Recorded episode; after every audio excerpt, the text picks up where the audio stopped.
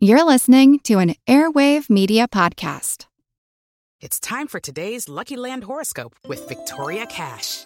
Life's gotten mundane, so shake up the daily routine and be adventurous with a trip to Lucky Land. You know what they say your chance to win starts with a spin.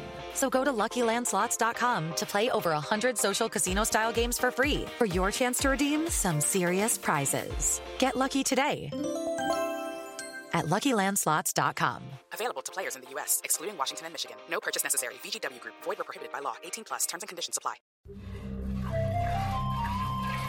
That's a sound heard round the world. Someone milking a cow. And it produces products that are no less ubiquitous, including butter. Well, it turns out that butter is being used as a way to monitor air pollution worldwide. I'm Jim Metzner, and this is the Pulse of the Planet. The important question is what can we infer from the butter and how reliable is it as an index compared to direct ways of measuring or sampling the air? Dr. Kevin Jones is a professor of environmental science at Lancaster University in England. He says that the plants cows eat absorb chemical pollutants from the air.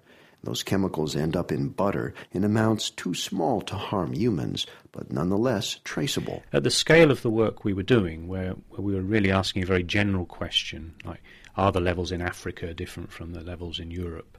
Are the levels in the southern hemisphere different from the levels in the northern hemisphere?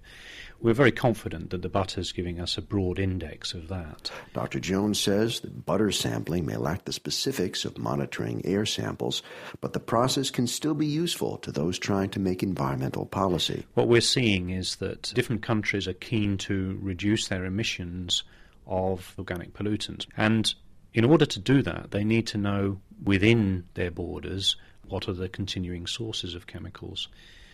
This kind of work, using butter or using other kinds of what I might call passive air samplers, are a way in which we can fairly quickly and cheaply identify areas of ongoing emission, ongoing sources of chemical.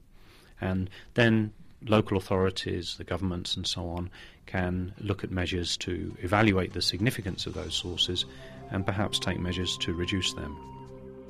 Pulse of the Planet is made possible by the National Science Foundation.